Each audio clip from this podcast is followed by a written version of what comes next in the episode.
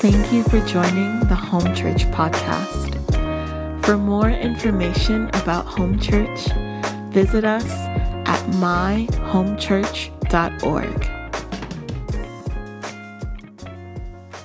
Okay, so we've got we've got some really awesome things coming up with evangelism and the gospel crusades. How many are looking forward to that? It's going to be amazing.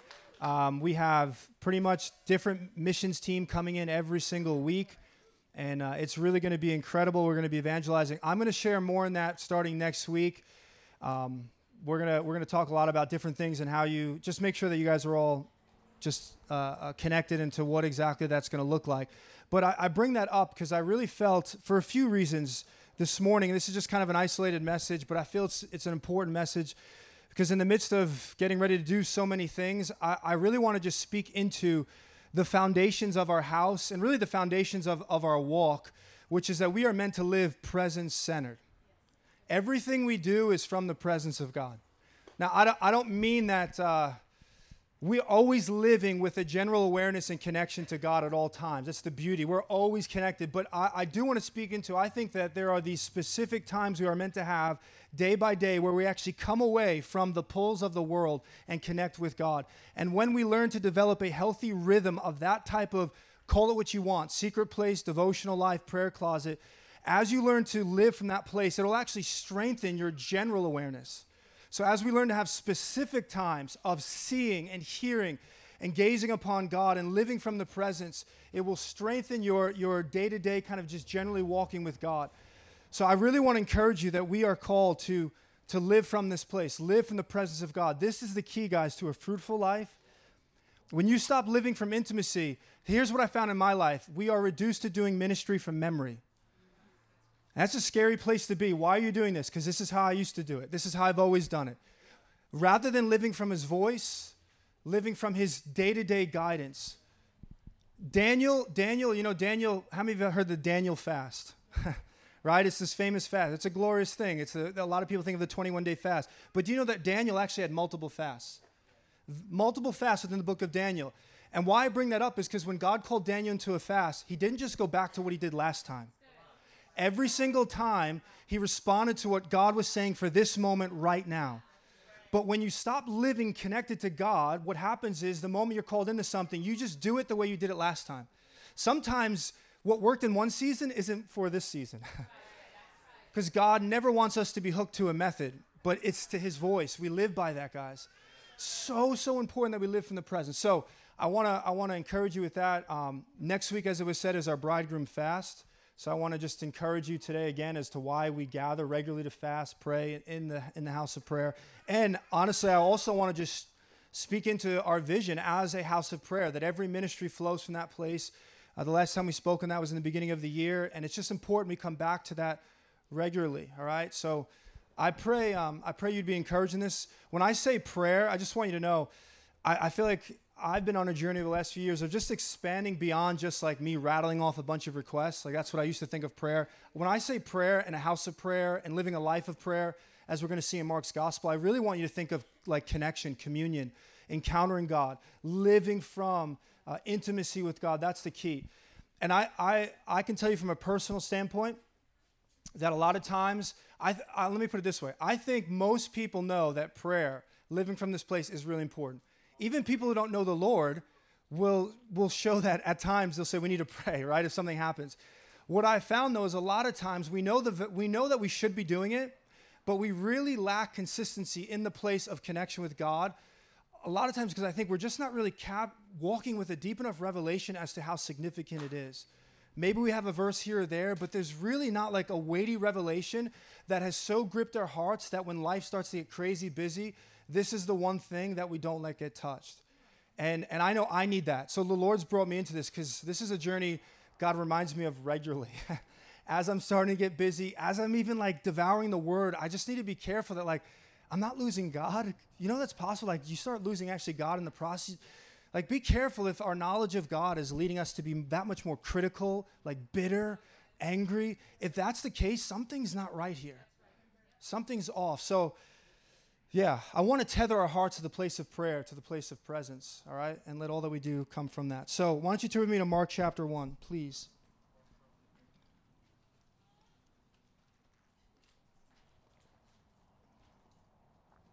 Mark chapter 1. Again, we're going to just take a few minutes this morning, speak from living from the presence, from the place of prayer. I trust the Lord will encourage you individually, and He's going to really speak into it corporally. I felt uh, this morning, and I, I, know it applies to my life, I feel like God wants to do some divine resets. Um, so if you just need a reset, I pray you'd feel like fresh grace to come back to the simplicity of just being before God this way. Um, this is this is home base, guys, and it's what's true on an individual level. It's true on a corporate level. We want to build from the presence of God. So, all that to say, here's what I want to do. I know I'll get you the specific verse in a second, but I want to take us through at least two verses in Mark, maybe maybe three. We'll see how God leads. But I, I want you to see that from Mark, Mark has such a profound emphasis on the place of prayer. All the Gospels, all the letters do, but Mark, it's really a dominant theme. And I want you to see how central it is living from the place of connection with God. And Mark's really going to show us how Jesus models this for us. And then he's going to really tie it into beautifully into the house of prayer at the end. Now, before we jump into Mark 1 to see this, I need everyone just to lean in for a few minutes. I want to teach something, okay? Is that cool? So I don't want to lose you because I want to teach this principle before we come into Mark 1. And then we'll see. We're definitely do Mark 1, Mark 11. Maybe we'll hit Mark 9. We'll see as time goes. But here's what I, in order to understand Mark 1, there's something very important. This will not only enrich our time together today, I think this will enrich your Bible study completely. You'll be looking for this. And I want to talk about an exciting topic of literary structure. but it's really important, guys. Seriously. Okay, so now I have your attention. When we read and write in the West, okay, we're in the Western culture, we typically read and write in what's known as a linear form or linear fashion. What that means is we start in point A and let's just say we want to get to point Z, okay? And along the journey, everything is kind of building in a very chronological order, and everything is kind of uh, building also in value until you get to point Z, and point Z is the climax. For us, when we read and, we, and when we write, ultimately we're typically building along the way, and when you get to the end, the end is what the whole point was. The end is the climax, the end is where you wanted to get to. Now, that's why, for, for at least in part, we enjoy books like the book of Acts. Not only, obviously, the stories are incredible, but it's really easy for us to read because it's actually written in a historical narrative. It's written in chronological order, and it's simply building, and we get that. The thing where we can run into an issue is that the Jews often did not write in linear form. They often wrote what is known as a chiastic form or chiastic structure. Now, what I want you to picture in a chiastic form is not a straight line. I want you to picture a mountaintop. Okay? So what happens is as you're as you're going through a chiastic form, it's building. When you get to the middle, the middle is like the peak of the mountain. That is the most important point. Everything hinges on that verse. It's the hinge verse, it's the climax, it's the whole point of the, the passage or whatever you may be reading.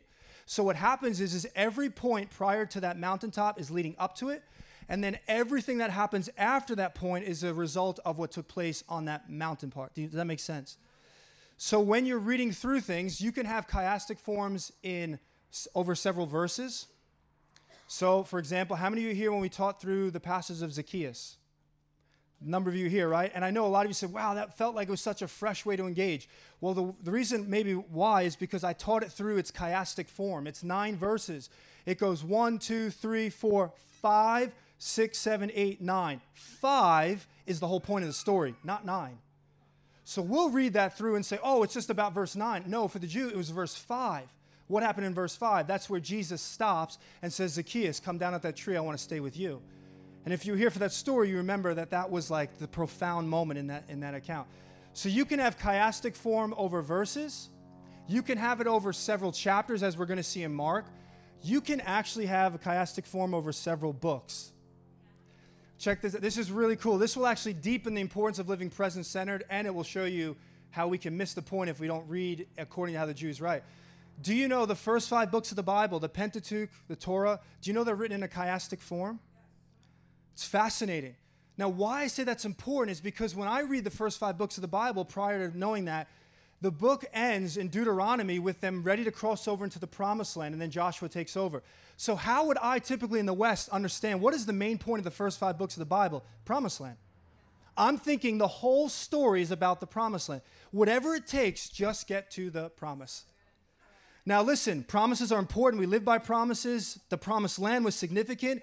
But if you think the whole thing was just get to the promised land, no matter what it takes, just get to that, we will have missed what actually was most important to the Jewish people. So the way the first five books are written is chiastic, a mountain. Genesis, Exodus, Leviticus, Numbers, Deuteronomy.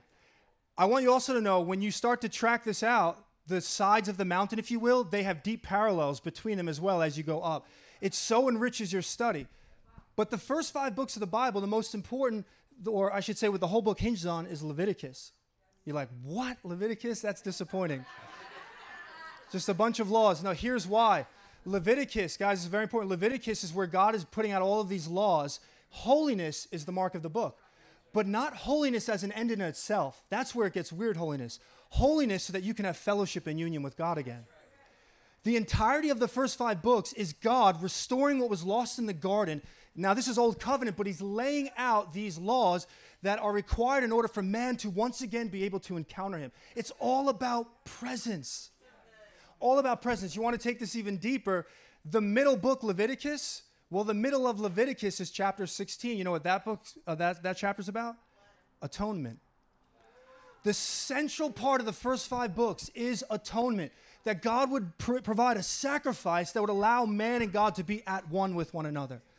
It's all about presence. So listen, when Moses was given the prospect of going to the promised land in Exodus 33, do you remember what happened? There was sin that reached the, uh, the people, the Israel at the base of the mountain. Sin had touched them, and God told Moses, Listen, you can go forward with the people to the promised land, but I won't go with you. I'll send an angel before. Now, in the West, we'd say, Thank you, I got the promised land. Let's go. but if we, don't, if, we don't misunderstand, if we don't understand this, we can read it that way, saying, oh, I just got to get to this goal. But what did Moses say? He didn't say thank you. He said, uh uh-uh. uh If your presence doesn't go with us, we will not go into the promised land. Because for them, it was all about the presence of God, not just about getting this promise. Guys, what good is a career, the American dream, platform, microphone, boyfriend, girlfriend? What good is any of that if the presence of God is not in it? It's all about His presence. And so the whole beginning of the Bible is God saying, okay, you sin and we're cut off. Now I'm going to restore it back to my people. Now, if we don't know that's how it's written, again, we can totally misunderstand it. So, does that kind of help you understand how this is? All right. So, now we're going to see, turn with me to Mark chapter 1. If you haven't, I'll give you another second. Mark chapter 1. And you can be kind of mid, I'll give you the text. I don't want you to cheat yet. That's why. We got to build a little suspense here. No. Just be in Mark 1. Okay. So here's how, here's how Mark starts. And we're going to see the first few chapters are chiastic form. And specifically, you're going to see how incredible like prayer is to Mark. So Mark begins by saying the beginning of the gospel of Jesus Christ. All right, a few weeks ago I shared that this this word gospel is actually a word deeply rooted in the Roman culture. It means good news, and they applied it to when emperors took took their place, particularly Caesar. So they called it the gospel of Caesar, the good news of Caesar. It's about a new king, a new day, a new reign is here. So Mark's saying it's the beginning of the new reign, the new king. Well, he's always been king, but like it's broken in now. You feel it. God's here. The rule of God is at hand. And as soon as this happens, one of the things Mark wants us to see right from the beginning is that this king is powerful. Because what he does is, unlike some of the others, he uses a specific word when John says, I baptize with water, but there's one more powerful than I that's coming. Now, John was considered the greatest of the Old Testament prophets, and Jesus is greater than him. And right off the bat, you want John uh, Mark wants us to see there's a new king that's come, a new day has broken in, and he is powerful. He's more powerful than John. He'll show he's more powerful than demons. He's more powerful than sickness. He's more powerful than leprosy. He's more powerful than lost in the religious spirit. Every along the way, Mark's like boom, boom, one story after another. There's this powerful king declaring the reign of God is here. All the works of the enemy are being undone. Hallelujah. So now I want you to see though how this is written. Okay, can you guys see this up here? All right, my wife, she helped me with the graphics, all right? So here, I just, I want to show you these accounts and then I'll kind of talk through them. But notice on the bottom left, chapter 1, 16 to 20, the call of the disciples, right? Look on the other side, bottom right. You have the call of Levi. Okay? Same idea, same principle. Work up the mountain. Verse 21, 28, Jesus will go in the synagogue. Again, I'll go through these in a minute. He has the conflict with the demonic You remember there's a man who begins to manifest as he comes into the synagogue. Flip over to chapter 2, verses 1 and 12. This is the conflict with the scribes, where the men lower their friend through the roof, and the scribes, they, uh, Jesus forgives them of his sins and heals them, and the scribes are, say this is blasphemy. So here you see a parallel of two conflicts one demonic, one with scribes. Work your way up, you have the healing story of Simon Peter, mother in law, which then leads to the whole town gathering. And then on the other side, you have a healing story of a leper. Okay? Perfect parallels, which means what comes at the top for Mark, that's the key verse. That's the hinge. Now let's just talk through these stories for a moment, and then when you see what's at the hinge, I think it'll be like mind blowing what Mark shows. So first thing is, I just want you to see Jesus' life and what Mark's showing us why these things were, I think, resting on his life. Number one is he calls his disciples in that bottom left. Let's work up the mountain. Call of disciples. One of the things that sticks out to me is the wisdom of God that's resting on, on God in the flesh, Jesus. Now, Jesus is going to model for something as a man, but he could have called anyone. But there's, there's Isaiah 11, the spirit of wisdom is going to rest on him. Like there's something Mark wants us to see in the calling of the disciples that he could have chosen anyone. If I had three and a half years or so on the earth, I would probably be going in very natural reasons to like the political, the, like politically powerful, the affluent. Jesus, his heart is for them, but with how critical his mission is, mission is and how short his time, he's coming after like ordinary, like broken, outcast. This is who he's saying, I'm calling to myself, right? There is a wisdom that is confounding like the worldly wisdom. Say, I would never imagine God would select these men. Then as you work your way up, the next story is that he goes and has a conflict with the demonic. So this is where Jesus goes into the synagogue. He declares the kingdom of God is at hand. He goes right and calls his disciples and he goes into a synagogue and there's a man who has who when Jesus' presence shows up, the man begins to manifest. This is amazing, guys. This I, I, I'm going to lean towards that. This man was probably in the gatherings quite regularly, and nothing of this sort was ever seen before. But when the presence of the Holy One showed up, everything that was lying underneath the surface and dormant began to come to the surface. Why? God actually showed up to church. Imagine that. God came into the gathering. and when God comes in, all of this stuff starts showing up, right? So Jesus comes in. Jesus will set this man free He'll, he'll, he'll set him free. And here's what I love is that the, those that see this are amazed and they say, What is this? A new teaching with authority. Now, they say this a lot about Jesus. He had, what was this, a new teaching? If you notice, though, it's always connected to because he spoke with authority. Meaning that it's not because he actually taught something different they never heard before. It's just actually what he taught was then really seen and demonstrated. They said, What is this? This is different. The Pharisees had a great knowledge of the scripture, but they did not have authority like this. That's what, what, this is a new teaching. This man has authority. So I want you to see right off the bat, Mark says there's a wisdom resting on his life. There's authority resting on his life that even the demonic, even the demonic bow down to him. So much authority, they say, What is this? A new teaching? Then he goes up and has the healing story where he then goes to Simon, Peter, Simon Peter's mother in law and he heals her. Now, not only does he have power now over diseases, it says then the whole city gathered at the, the doorstep of the house. And he drove out all demonic diseases and, and, uh, and demons. I mean, I, I, don't know. I just picture the scene. This is powerful, guys. So you've got, calls these men, he has wisdom, he has authority, he has power over the sick, he has power over demons. And then you come down the backside of the mountain, you have the healing story of the leper. This is important, guys. Leprosy is often isolated from healing from like healing of diseases, but yet it's a disease in itself. You ever notice that? For example, when Jesus commissions the uh, 12 in Matthew 10, he says, Go preach the kingdom. It says, Heal the sick, raise the dead, and then, and then cast out demons and heal the lepers, cleanse the lepers. Why isn't cleanse the lepers with healing the sick? I, I think it's because this was such a like traumatic thing that happened to someone. It not only destroyed you physically, but destroyed you socially. You were excommunicated. Like leprosy was seen as something that was untouchable. I mean, outside of a miracle, that was it. You were cut off in so many ways. Mark is saying this king not only has power over demons, power over sickness, he has power over leprosy as well. Even lepers, as he touches them, he's not becoming unclean, they're becoming clean as Jesus touches them. Then he comes down with the conflict the, with the scribes. He, there's, there's discernment resting on his life. He can discern like the deep thoughts of these men's hearts. He's able to see what's really going on, their corrupt motives. He's going to heal, he's going to forgive, he's going to set free. And then finally, in the, in the bottom is the call of Levi, where he's going to call a tax collector to follow him. The compassion of God to reach out to one that was completely cut off and, and said to be beyond hope, God's going to include him. Now, why am I sharing this? Because when you take this full story and you see all these scriptures, Mark is showing us a profound like picture that he's painting. He's saying Jesus is coming in power. There's wisdom on his life. There's a discernment on his life. There's compassion for the lost on his life.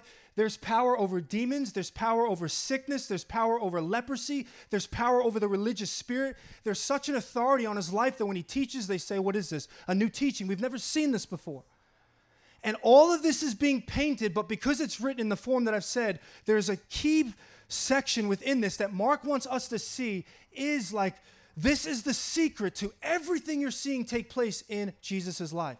You want to know why there's wisdom, authority, power, compassion, all of these things resting. Mark says, This is the key. This is how he lived. And he sets an example for us to be able to partake in this. Let's read verse 35 of Mark 1. Here's the hinge verse for us of the chiastic form. Verse 35. It says, And rising very early in the morning, while it was still dark, he departed and went out to a desolate place, and there he prayed. There he prayed. Guys, Mark wants you to see everything that you see circling around the life of Jesus. Mark says, here's where it all flows out of. When I was still early, Jesus woke up and went to a desolate place, and there he prayed with the Father. Jesus is, as a man, Jesus is modeling for us how to have a vibrant and victorious Christian life. There's no bypassing this, nor do we want to.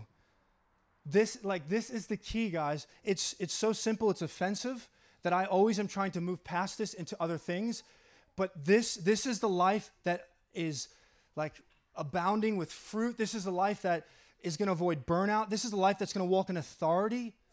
It's the life that's living in consistent connection with the Father. Again, I understand we are to meant, meant to live like this in a general sense at all times. It's amazing, always speaking with the Father.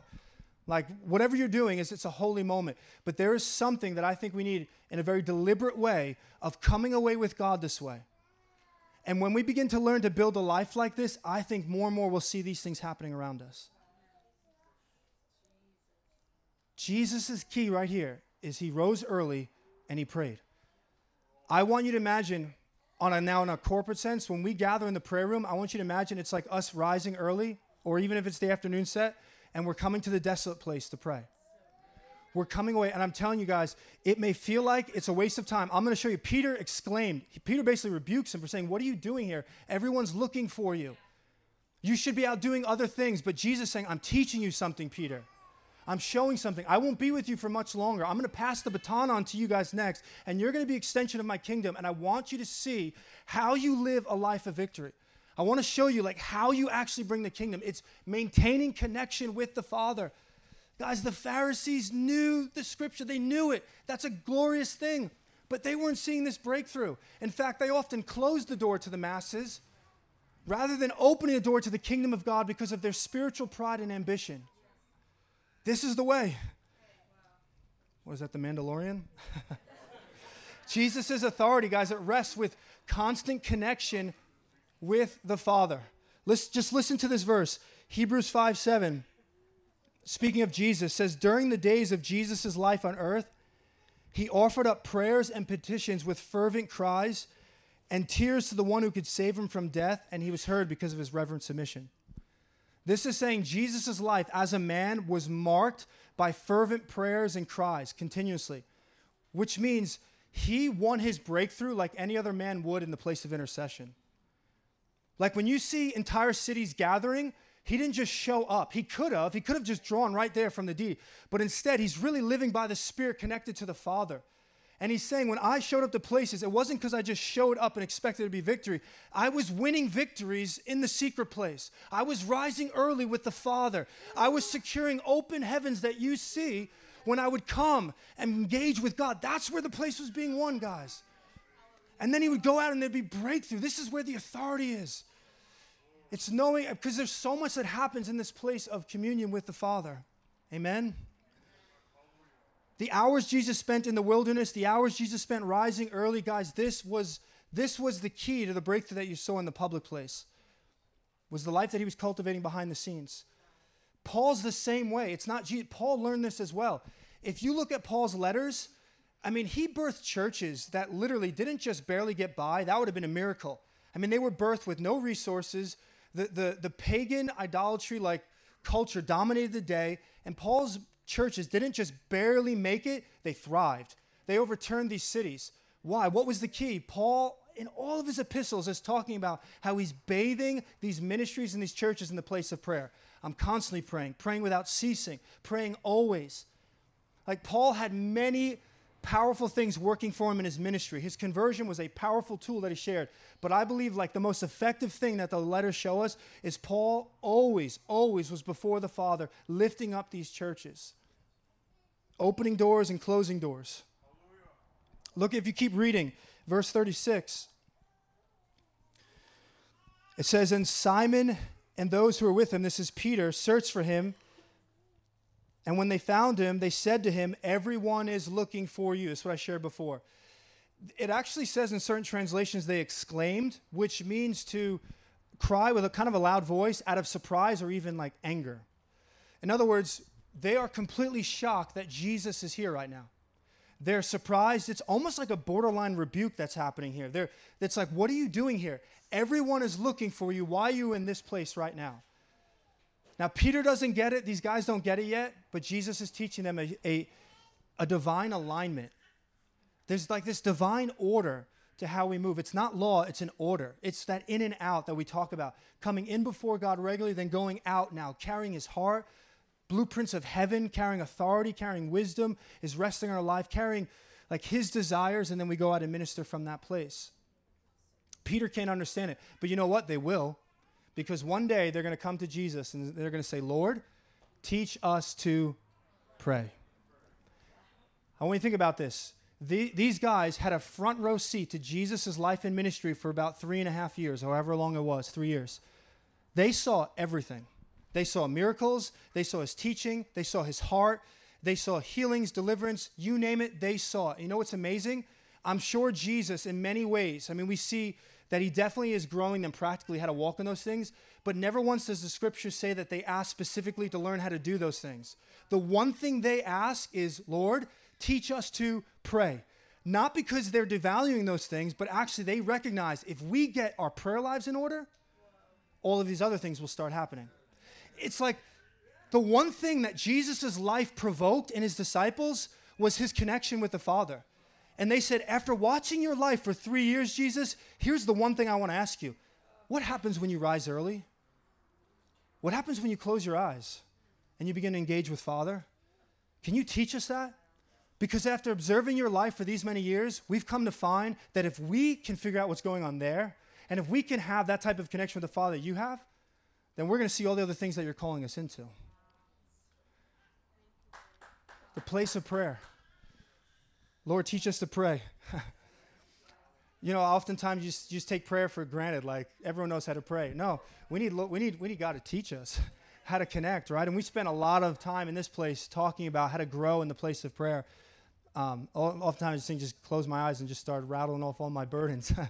and God's so good that he, He's gracious. He responds all this. But man, this is this is bigger than that. This is about really learning how to how to move with the rhythms of grace each day as you rise early. Sometimes it can look like deep, just like devouring this. Sometimes the Lord says, First, I just want to sit in silence before me. Sometimes there's worship taking place, and all of a sudden now God begins to breathe and say, Come here. But it's, it's moving with God. This is the life exchange. Jesus is the way, the truth, and the life. I'm literally preaching all to myself right now. just being reminded of these. But I say this often. I don't want you to miss this that if you're not careful, you can do a lot of good Christian things and not have life. It's not that we're not supposed to do them, but Jesus himself is the life. And if not careful, you'll start doing a lot of Christian things, but your heart will be as empty as ever before.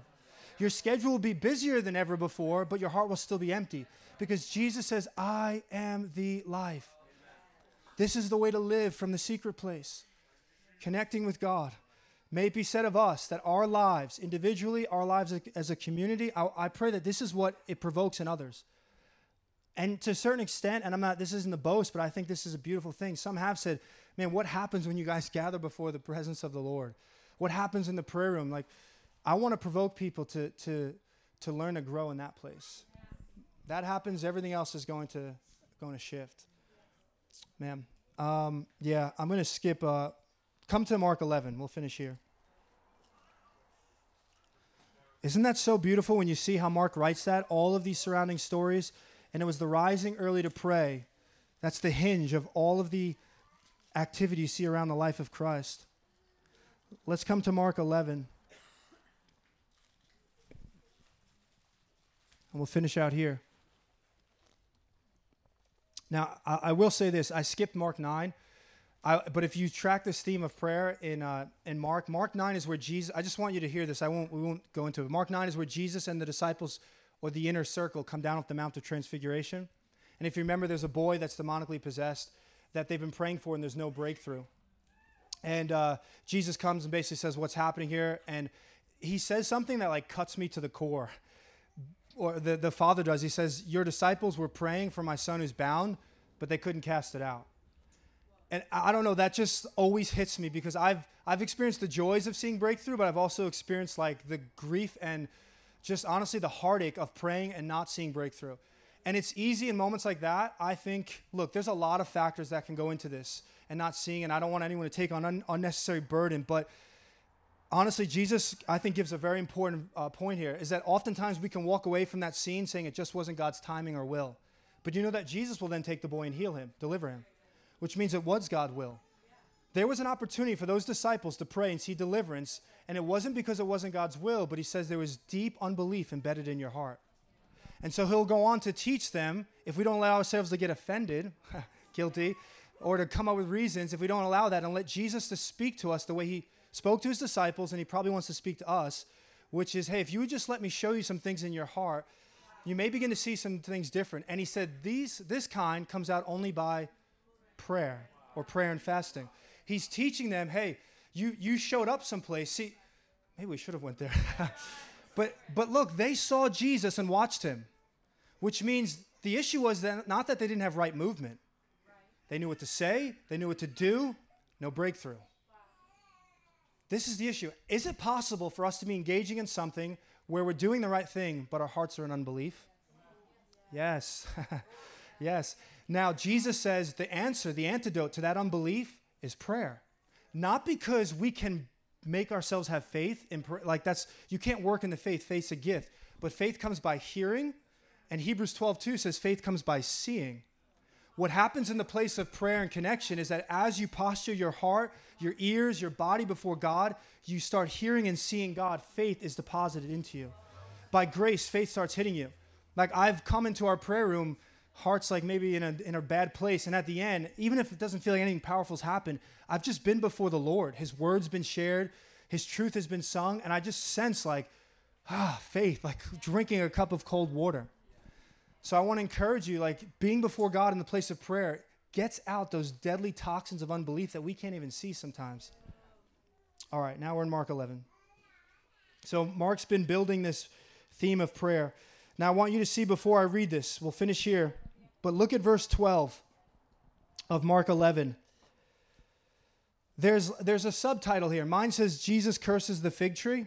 You guys have something like that, hopefully? All right. Or you're, I don't know what Bible you're in. Now look at verse 20. Look at verse 20, skip a few verses. It says, the lesson from the withered fig tree. You guys see that? So this is the next day. Jesus is going to give lessons. Why am I sharing that? Again, what you have here is this mini chiastic form.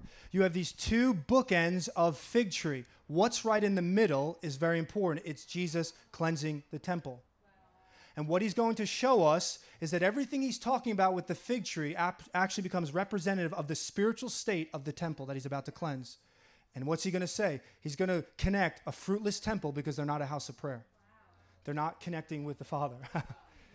So, as we're reading this, I want you just to see how Mark is building this. So, read verse uh, 12 with me. On the following day, when they came from Bethany, he was hungry. And seeing in the distance a fig tree in leaf, so this fig tree is blossoming in leaf, he went to see if he could find anything on it. And when he came to it, he found nothing but leaves. Again, there's an emphasis on leaves. For it was not the season for figs. That makes this story really bizarre. and he said to it, May no one ever eat fruit from you again. And his disciples heard it. Okay.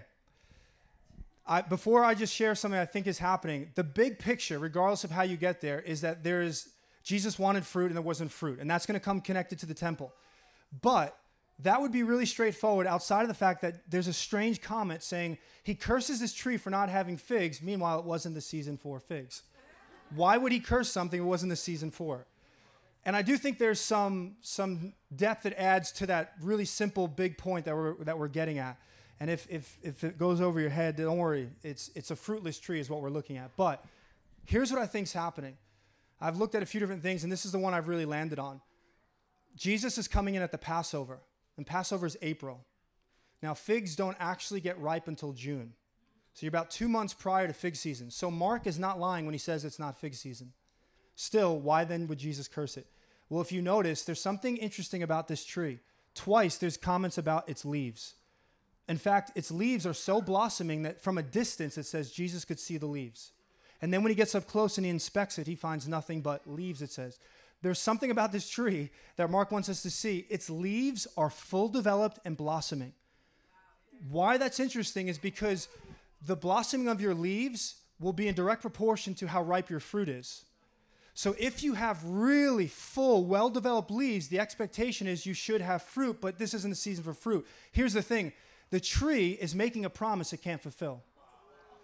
The tree, it's like it has a well developed show of leaves saying, Look at all of our leaves.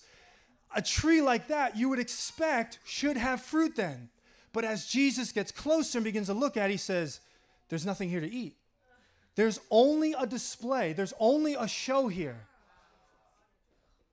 Guys, this is so, so important because Jesus is actually giving us a prophetic picture of the temple.